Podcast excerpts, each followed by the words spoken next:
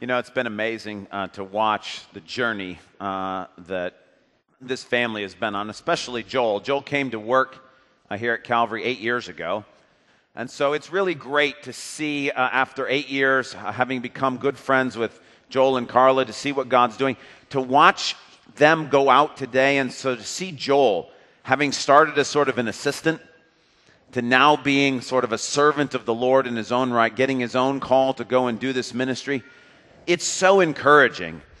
And I've been thinking about this, that transition. How did Joel get from where he was eight years ago uh, to where he is today? And this is an appropriate question to ask because this is the question Joel's been asking as he thinks about the ministry he's been doing with our children over the past four or five years. Because if you think about it, we love the fact that many, many children come to faith at a young age. But the question for us who are older in the faith is how do you help children make that faith their own? How do you help them reach the point where they take the next step in the journey, where they move from simply being someone who kind of has the faith mediated to them through their parents or through the church to the place where they themselves are servants of God? And it's a great question to ask because it's also the question if you're a newer Christian, if as an adult you came to faith and perhaps you've looked at the person who helped lead you to faith or those who've been in the faith longer than you, you can ask the question, how do I get where they are? How do I take that next step forward? How do I become a person who's now leading others to faith just in the same way I was led to faith? It's a great question because it's the same question that all of us should be asking, no matter how long you've been a Christian or how long you've been around uh, God. How do I move forward? How do I not just stay in a holding pattern? How do I take that next step? How do I move from wherever I am now to being a servant of the Lord, to being able to do whatever it is that God calls me to do? It's actually the same question that we're asking of ourselves as a church. I'm so glad for where Calvary is. I'm so pleased with what God is doing here. This excites me to no end that God has chosen us and entrusted us with Joel and Carla and with others to be able to encourage them and train them up and send them out. But the question we have to ask is, how do we take the next step forward as a church? How do we grow in our faith as a church? How do we come more and more as a church the servants of the Lord? Well, this morning we get a chance to really think about that question. And we do so by beginning a new sermon series in the book of Joshua. So if you would, take a Bible and turn to Joshua chapter 1. Joshua chapter 1, if you're using one of the church Bibles, Joshua chapter 1 is page 169. 169, Joshua chapter 1. While you're turning, let me explain a little bit about the sermon series that we're doing. We're beginning uh, this week in Joshua, and Lord willing, this sermon series is going to take us all the way to next Easter. Now, this is a little unusual for us. Normally, we start a new book of the Bible often in September, and we're able to follow the school year as we're going through uh, and preaching through the, the, the, text. This is a little different, however, uh, partly because when we sat down two years ago as elders to pray about, okay, Lord, what do you want us to talk about? What book of the Bible have you chosen for us? It was very interesting. I think of the 13 or 14 elders that were there at the time, maybe nine or 10 really felt it was supposed to be the book of Hebrews we were supposed to look at. And probably three or four felt very strongly it was the book of Joshua. Well, when we came together to kind of discern what God was up to, it became clear to all of us that these went hand in hand. That what God had for us as a church was first Hebrews and then Joshua. So Hebrews finished last week, and so it felt like it was the right time to dive into the book of Joshua. Now, I told you a couple of weeks ago when I first got away in my study break to kind of look at the book of Joshua, the first 10 chapters, I'm like, woohoo, we got lots to talk about. And then the second half of the book, I'm like, whoa, this is going to be a short series because there's just lots of names and places and assignments and all those things. But the great thing was is that as I kept praying through the book and God kept taking me back through it, he kept showing me more and more that he wanted to do with it. So this is not just a series we're going to do this summer. This will last uh, through a good portion of the school year till next Easter, Lord willing. Which means, if you miss some weeks this summer, which you are I give you permission to do. If you miss weeks this summer, try to stay up. Uh, listen on the internet. Uh, try to keep up with what's going on because it is part of a series that God's doing here at the church. And God's not taking the summer off, and He's going to be with you wherever you are uh, as you're on your weeks off and hopefully getting some rest and vacation at different times. But we as a church are going to keep going through uh, the book of Joshua. And when you uh, uh, when we come back all together into our sort of fall service times back in September, uh, we'll be in Joshua 6 and keep going. Uh, and that's because Hebrews and Joshua go together hand in hand. And so this morning we begin with Joshua chapter 1, verse 1, and we're really thinking about the question how do I take the next step forward in my faith? Joshua 1, verse 1. After the death of Moses, the servant of the Lord, the Lord said to Joshua, son of Nun, Moses' aide. Now, stop there for a moment. We're going to see what God actually says to Joshua in just a second. But this first verse allows us to put the book of Joshua into its historical context, into where it fits in the narrative of what God's up to. God's people, the children of Israel, were in bondage and captivity in Egypt. They cried out for God to come and rescue them. God heard their cries and raised up a man named Moses. Moses, described here in this verse as being the servant of the Lord, was sent by God to Egypt to tell Pharaoh to let his people go. God gave Moses the ability to do miraculous signs and wonders. He did 10 plagues that were simply jaw dropping. The last of which, God used uh, the angel of death uh, and the Passover ceremony to force Pharaoh's hand to let his people go. And Moses led the children of Israel out of Egypt across the Red Sea and was taking them as their leader on towards the promised land.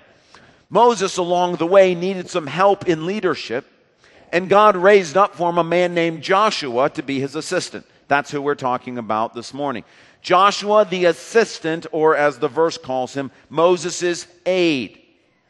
Well, Moses, responsible for leading the children of Israel, leads them to the edge of the land that God had promised to give them and sends 12 spies into the land. One of those spies is Joshua, Moses' assistant. Joshua goes into the land, sees this beautiful land filled with milk and honey, with uh, wonderful produce, comes back and says to the nation of Israel, We got a good God. Now it's going to be tough. But if we obey, God is going to do amazing things. He's going to give us a fantastic land. However, the majority of the other spies who came back, the majority of the rest of the 12 said, No way, no way we're going to take this. We will be absolutely slaughtered. And against the pleas of Joshua and Caleb and Moses, who are begging them, please don't do this. Trust the Lord. He will do amazing things. The children of Israel refused to go into the promised land. God is angry with them and decides they need to learn to trust Him. And so He sends them into the wilderness to wander for 40 years. At the end of those 40 years, Moses leads them back to the edge of that same promised land, and there Moses dies, and that's where the book of Joshua picks up. Now, notice as we introduce the book of Joshua and even the person of Joshua, I want you to notice the contrast between how Moses is introduced and how Joshua is introduced. Notice it says, after the death of Moses, the servant of the Lord. Now, the servant of the Lord is really the highest title that anybody can be given in God's kingdom. This is the title that will ultimately be applied to Jesus. And it's given to Moses because, of course, Moses, of anybody in the Old Testament, deserves this title. Moses is the one that God raises up to lead the children of Israel. He's the one that's there at sort of the founding of the nation. He's like George Washington or William the Conqueror or Augustus Caesar or Alexander the Great. He's sort of there for the founding of the nation. He's the one that God does miraculous stuff. Things that had never been seen on the face of the earth before, God does through Moses. Moses is the one who gets to go into God's presence, who gets to see uh, a part of God's glory, who's able to be able to mediate the law from God to his people. He's the one who brings the law down the mountain and gives it to the people. Moses is the one who, when his brother and sister speak out against him, because, hey, brothers and sisters sometimes do that, when they speak out against him, God himself shows up and says, Don't talk about Moses that way. Moses is unique among all the people as a specific leader that I have called to this task. So, of course, it's not surprising that this great title, the servant of the Lord, should be applied to Moses. No surprise there. But notice how Joshua is introduced. The Lord said to Joshua, son of Nun, now that's his father, so son of Nun, Moses' aide. Moses, servant of the Lord. Joshua, assistant. He's Moses' assistant. Moses is the one who gets the assignments from the Lord. He gets to be in God's presence. He gets to deliver the law. Joshua is there to help Moses. Now, I think I know a little bit about what Joshua must have been feeling like. When I first came to Calvary Church to work, uh, a man named Ed Dobson was the senior pastor of the church. My first job at this church was to be his assistant, meaning whatever God gave him to do, he gave some of those tasks to me.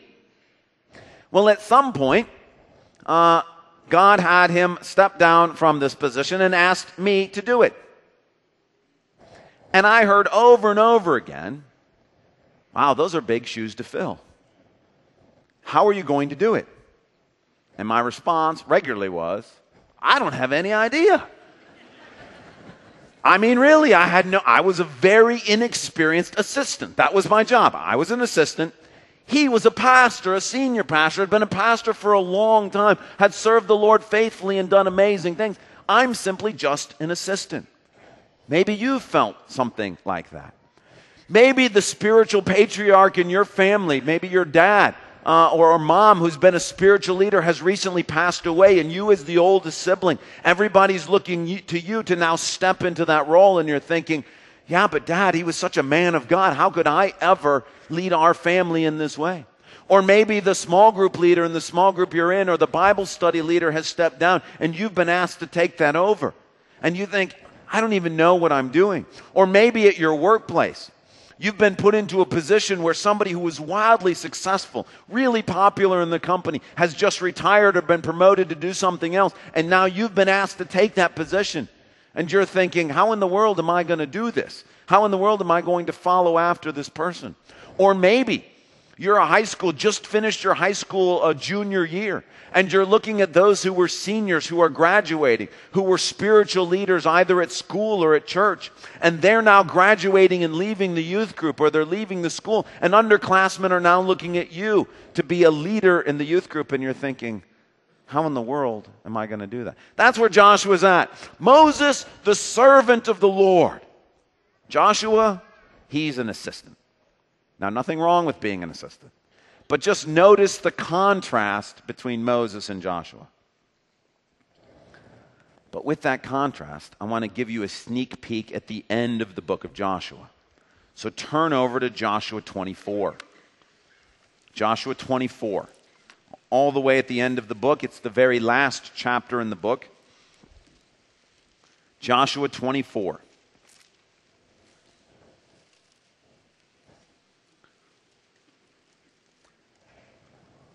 And look with me at verse 29. After these things, Joshua, son of Nun, the servant of the Lord, died at the age of 110. Now I know I've taken all the tension out of the book. Joshua does die at the end. Okay? But notice how he's described. He is the servant of the Lord. At the beginning of the book, he's an assistant, which is great. That's a great place for him to be. By the end of the book, he's made this transition that we've been talking about, the transition we're talking about with Joel as he started as an assistant and now has become in some ways his own servant of the Lord. It's the same transition we want for children who have come to faith, where they own the faith and don't just assist us as we try to serve God, but themselves are serving the Lord. It's the same transition we want for people who are new to the faith as adults who are not just assisting what's going on, but then be, become themselves servants of the Lord. It's the same transition all of us are on, no matter where we are on our journey of faith. How do we progress more and more so that at the end, when we die, we are described not simply as being an assistant in God's kingdom, but as being a servant of the Lord. It's the same thing we want as a church. For our church, Calvary Church, to be described as a church that is servant of the Lord. How did that happen? How did Joshua move from simply being Moses' assistant to being himself a servant of the Lord? Well, that's what the sermon series is about. That's what the book of Joshua is about.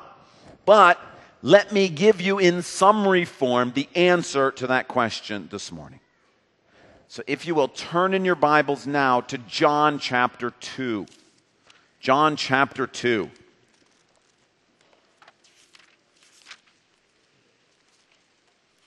John chapter 2 is page 861. Last year, when we looked at the book of Hebrews, it was a confusing book. It's a, it's a larger book, and God was very gracious to me to give me Psalm 84 to kind of help me understand the whole message of Hebrew, kind of uh, Hebrews in kind of one place or one sermon. This year, it was John 2 that God used to take the book of Joshua and really help boil it down into sort of one picture, one idea that I could grasp. And I want to share that with you this morning as a way of preparing us for what we're going to see throughout the year in the book of Joshua. John chapter 2, look with me as I read beginning in verse 1. On the third day, a wedding took place at Cana in Galilee. Jesus' mother was there, and Jesus and his disciples had also been invited to the wedding. When the wine was gone, Jesus' mother said to him, They have no more wine. Woman, why do you involve me? Jesus replied, My hour has not yet come. His mother said to the servants, Do whatever he tells you.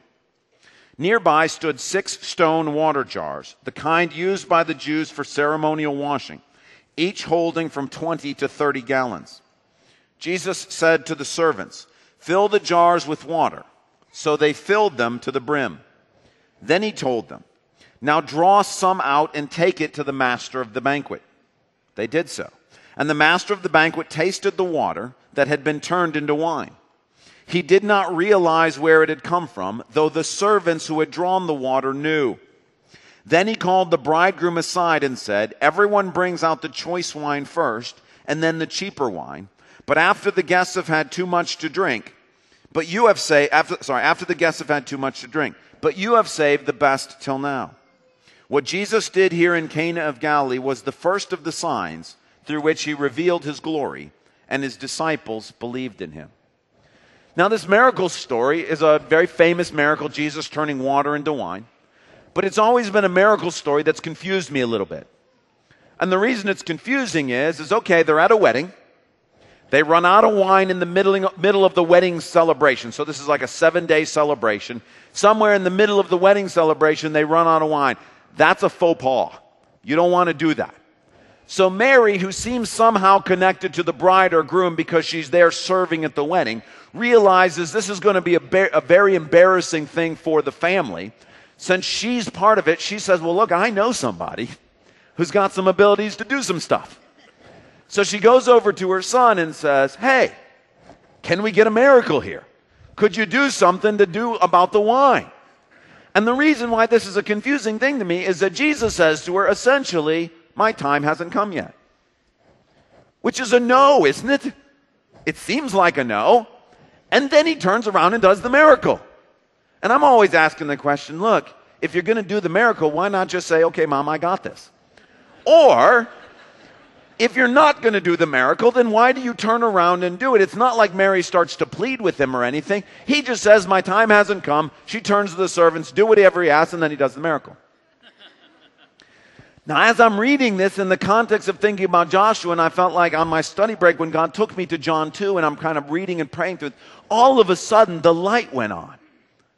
And I realized, I felt like God sort of opened up to me hey, look, the Gospel of John is filled with miracles that are public miracles. And what we mean by a public miracle is a miracle where everybody gets to see it, regardless of whether you believe in Jesus or don't. For example, when Jesus raises Lazarus from the dead, everybody knows that Lazarus was once dead and he's now alive. Everybody knows that a miracle has taken place.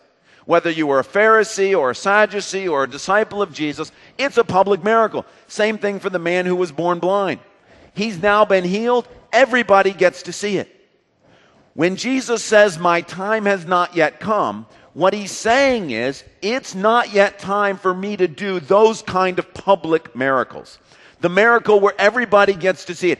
It's not time yet for me to start my public ministry, raising people from the dead, healing the blind, feeding the 5,000, which are miracles that everybody's going to get a chance to see. You see, what God sort of pointed out to me as I was going through this passage is the miracle of turning water to wine is different than raising Lazarus from the dead. And that's because this miracle is sort of a secret. Did you notice that? The master of the wedding doesn't know that a miracle's taken place. The text is very clear about that. The bridegroom doesn't know that a miracle has taken place. The bride doesn't know that a miracle has taken place. And none of the guests know.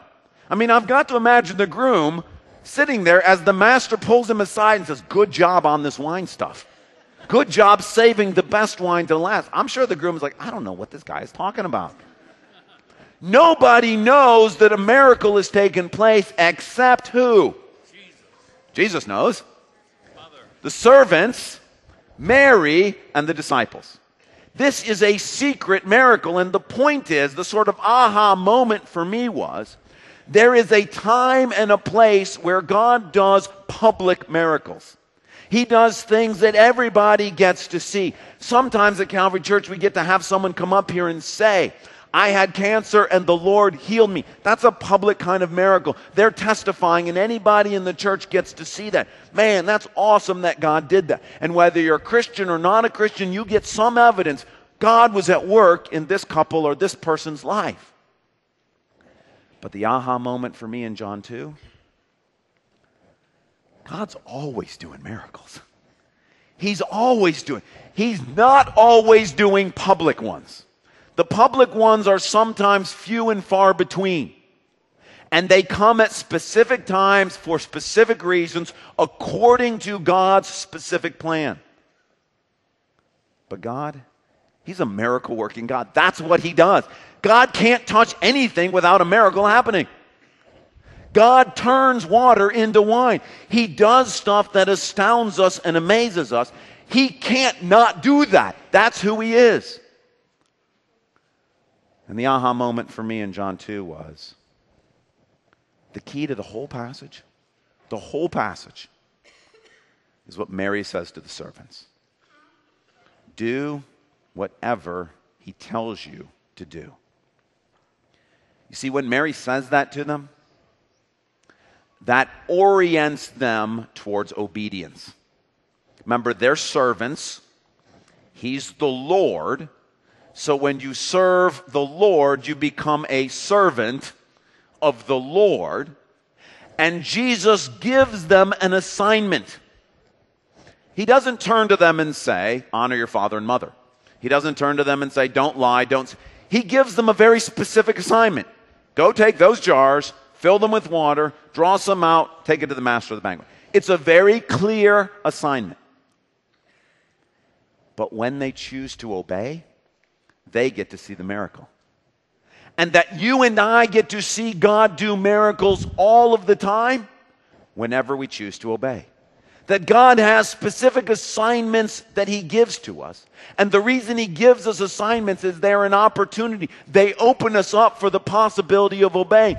Because when we obey, we get to see a miracle working God at work in our lives. And when we see God do that, who are the ones who are drawn to Jesus in the story? I mean, the master of the banquet doesn't even know that Jesus is there. The groom and the bride may not even know that Jesus is there. The guests may not pay any attention to But the servants, and the disciples, they now think we got to stick with that guy. That guy does some stuff. And the point is, is when, when you and I see God do miraculous things, we are drawn closer to Him. When we see Him at work, it grows our faith and our love for Him. Well, that's what's going on in the book of Joshua. Turn back now to Joshua chapter 1. Back to Joshua 1. We read the first verse. Now look with me at the second. This is what the Lord said to Joshua Moses, my servant, is dead. Now then, you and all these people get ready to cross the Jordan River into the land I am about to give them to the Israelites. I will give you every place where you set your foot as I promised Moses. Your territory will extend from the desert to Lebanon and from the great river, the Euphrates, all the Hittite country to the Mediterranean Sea in the west. No one will be able to stand against you all the days of your life. As I was with Moses, so I will be with you. I will never leave you nor forsake you. Be strong and courageous because you will lead these people to inherit the land I swore to their ancestors to give them. The way the book of Joshua begins is with an assignment from God. It's a rather unique beginning to a book of the Bible. The very first words out of the gate are Joshua, I got a job for you. And that's what orients Joshua towards a position of obedience. And what we're going to see in the rest of the book of Joshua is as Joshua and the nation of Israel obey, they get to see God do miraculous things. Now, some of the other Canaanites might not get to see that. Other people living in the land might not see those things. But Israel will because they are obeying the assignment God gave them. How does Joshua end up as a servant of the Lord? God gives him assignments. He obeys those assignments. God shows himself in new and powerful ways, and Joshua grows step by step to become a servant of the Lord. What you have in the book of Joshua are simply a set of assignments that God gives to Joshua and his people so that they may move from where they are, simply Moses' assistant, those for whom the faith has been mediated to them by a previous generation, they move to becoming servants of the Lord themselves. How do you get a small child who's come to faith to actually own it for themselves? Well, when we were in the book of Exodus, we said there are three ways that anybody comes to know God at a deeper level, represented by the major characters in the book of Exodus. The first one is you can go through a crisis. That's where the children of Israel were. They were in a crisis, they were in slavery in Egypt. So too, a young child can go through some form of crisis. Could be their parents' marriage falling apart. It could be a health crisis. It could be something very difficult that happens in school. And in the midst of that crisis, God shows up in a powerful way and their faith becomes their own. That is a way that can happen. A second way in the book of Exodus that you can come to know God, you can pick a fight with Him. Now, I don't recommend this one, but that's the road Pharaoh goes down. Pharaoh figures out that God is pretty strong because he picks a fight with him and he loses. Unfortunately, it is true that a number of people who come to faith at a young age grow up and pick a fight with God. But the great thing is is they often find that God is real by doing that. And that through that, through that rebellion, through that rejection, God shows himself to them in grace and power and brings them to themselves so that their faith becomes their own and they take a step forward to actually being servants of the Lord, not just assisting their parents in whatever their parents are up to. But there is a third way in the book of Exodus, and it's how Moses comes to know the Lord, and it's by serving him. That's what the book of Joshua is about. You see, for a child, who's been given an assignment by God to share the gospel at school with one of their friends who's petrified and scared to death to do it. But when they do it, God shows up and does something amazing. Their heart will be drawn to God, and it will be their God and not just your parents' God. Or for the child that grows up and says, I feel like God's asking me in the youth group to go on a mission trip, and you go on a mission trip in obedience to the assignment God gave you and see God show. That's why mission trips can be so powerful. It's not just because you go to another country, you can go to another country on a cruise. What makes a mission trip so powerful is you're there in obedience to an assignment God gave you. And when you go on an assignment for God, God shows up and shows himself in a way that maybe nobody else gets to see because it's a private miracle and not a public miracle. And that child grows in their faith because all of a sudden, this God that they had simply heard about becomes their God. They see him do amazing things. But that's how it works for all of us. No matter where you are on your Christian faith, when God gives you an assignment, listen, the purpose of the assignment is not to get tasks done.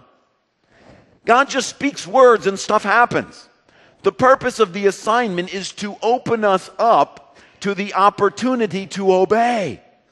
Because when we obey, we see God do something miraculous. Look, Jesus doesn't need servants to go get water and fill those jars with. He can make water, he can make the jars, he can do anything he wants. He can have water or he can have wine flow from heaven for this wedding.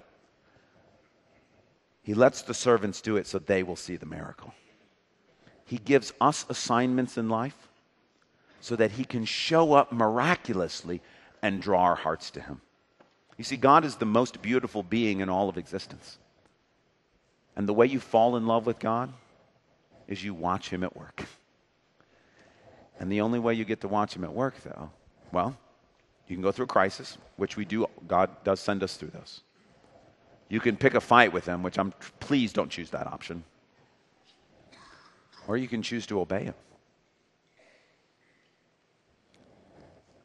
Earlier this morning, Tom asked all of us to kind of think through what assignment has God given you? It's probably not like Joel and Carlos to move to Arizona and to plant a church. But maybe God's asked you to share the gospel with your neighbor and you're petrified, you but you know, you just feel that prompting in your heart. Maybe something's going on in your workplace and the job that you've had for the last five or six or seven years. Something seems to be changing, and God seems to be asking you to stretch yourself and try something else and venture into a new area. Maybe the assignment is there's a broken relationship and God wants to get that relationship fixed. And you think to yourself, if I go back and start talking to that person, I'm just going to get my feelings hurt again. I can't go do this. Maybe the assignment is, is that God has asked you uh, right now to parent uh, a child that's going through a very difficult season in life. Maybe the assignment is, is that God's asked you to get involved in something, a ministry that you've never done that scares you to death. Maybe the assignment is, is that God's asking you to approach your marriage differently than you've been doing it in the past, that He's asking you to be a different kind of husband or a different kind of wife. Whatever the assignment is, the purpose for the assignment is to give you the chance to obey. Look, the assignments I'm talking about are not things like do not steal, do not lie, do not commit adultery. That's important and that's part of it. It's assignments like Joshua, which is given, which is look, go through that river and take over that land. And when he gives us assignments like that, assignments that he gives to us as a church to plant other churches, to do grace beyond, to be uh, involved in evangelism, to be taking care of the poor.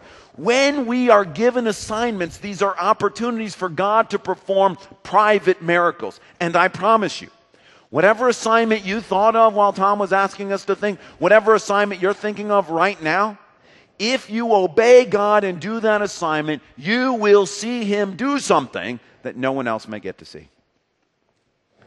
Jesus sometimes does public miracles that everybody gets to see. But he's always doing private miracles for whoever's willing to obey.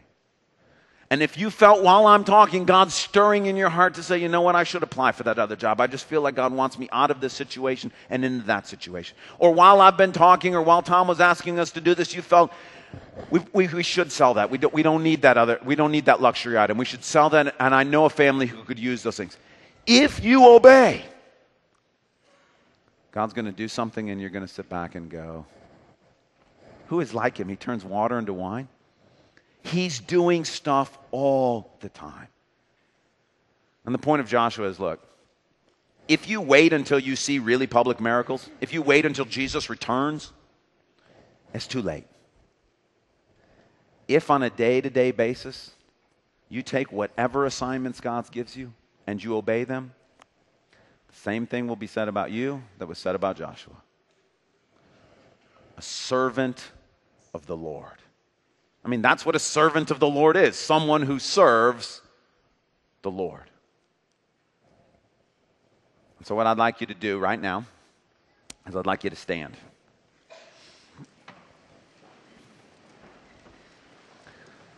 in your mind, I want you to think about that assignment. And listen, if your mind is racing, go, I didn't do this, I didn't do that earlier. Think of one now. If you can't think of one, I'm gonna pray that God gives you one. But whatever that assignment is, if it's a relationship, it's if it's to trust him to go on a missions trip, if it's to trust him to, to get something going in your neighborhood, a Bible study, uh, if it's simply to go over and start mowing your neighbor's grass because that might be a way to show love to them, whatever the assignment that you feel like God has been prompting you recently or you feel like you're in the middle of doing, think about that assignment right now. Because you just watched us commission Joel and Carla to go do what God is asking them to do. There is a tendency to think, well, okay, yes, they're servants of the Lord because they're being sent to Arizona as missionaries. No, the point of Joshua is every single one of us are servants of the Lord if we take that next step forward. If you want to grow in your faith, simply think of the assignment that God's giving you right now and do it. And so while you're standing, what I want to do is I want to commission you. I want to pray that God gives you the courage. Remember our series called The Courage to Obey? Most of the assignments you're probably thinking of right now are probably scaring you. There's some aspect of it where you're saying, well, no, I hope this isn't the assignment he's talking about because I don't want to do that one. I'm going to pray a prayer of dedication and commissioning for you because I promise you, God is just as interested in you doing your assignment as he is in Joel and Carla doing their assignment. And if you do your assignment and you obey, God is going to move your faith to the next level. If you're a brand new Christian, He's going to move you to that second place. And if you've been a Christian for a long, long time, He's going to take you to a deeper level. So close your eyes, please. Heavenly Father, God, we stand here as your servants.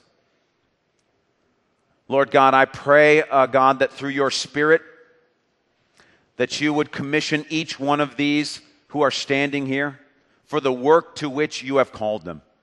Lord, I pray that your Spirit would set them apart, that at their workplace, in their neighborhood, at their school, uh, Lord God, during the summer, wherever they may be, God, whatever that assignment is, Lord, I pray right now that through your Spirit they would have the courage to obey. God, I pray that you would say to them the same words you said to Joshua I will be with you. Do not be afraid. Be strong and courageous. Lord, I commit these, your people, into your keeping. God, I ask you that as they leave this place, Lord God, that you would remind them of the assignment that you've given to them. Lord, I pray that as they become scared or they think of other things that might distract them from doing that assignment, Lord, that you would encourage them to obey. Lord, and I pray that when they obey, you would do what you've promised to do, which is to show yourself to them in a new way. God, for some people here, this is going to be the first time they're going to consciously accept an assignment from you and go and try and do it. Lord, would you open up the heavens and would you pour out your glory? And God, when the people around them don't see it, would you let them know that you've done this as a private miracle for them? And God, I pray that each one of us, that as we choose to obey, we would come to know you in a new way and that we would love you more deeply. And so, Lord, here we stand. God, send your Holy Spirit right now upon us in a powerful way. Empower us and encourage us that we might do the things you have asked us to do. For those who are here and aren't clear what that assignment is, God, would you make it clear to them even now as we're praying? For we ask this in Jesus' name and commit them to his work. Amen.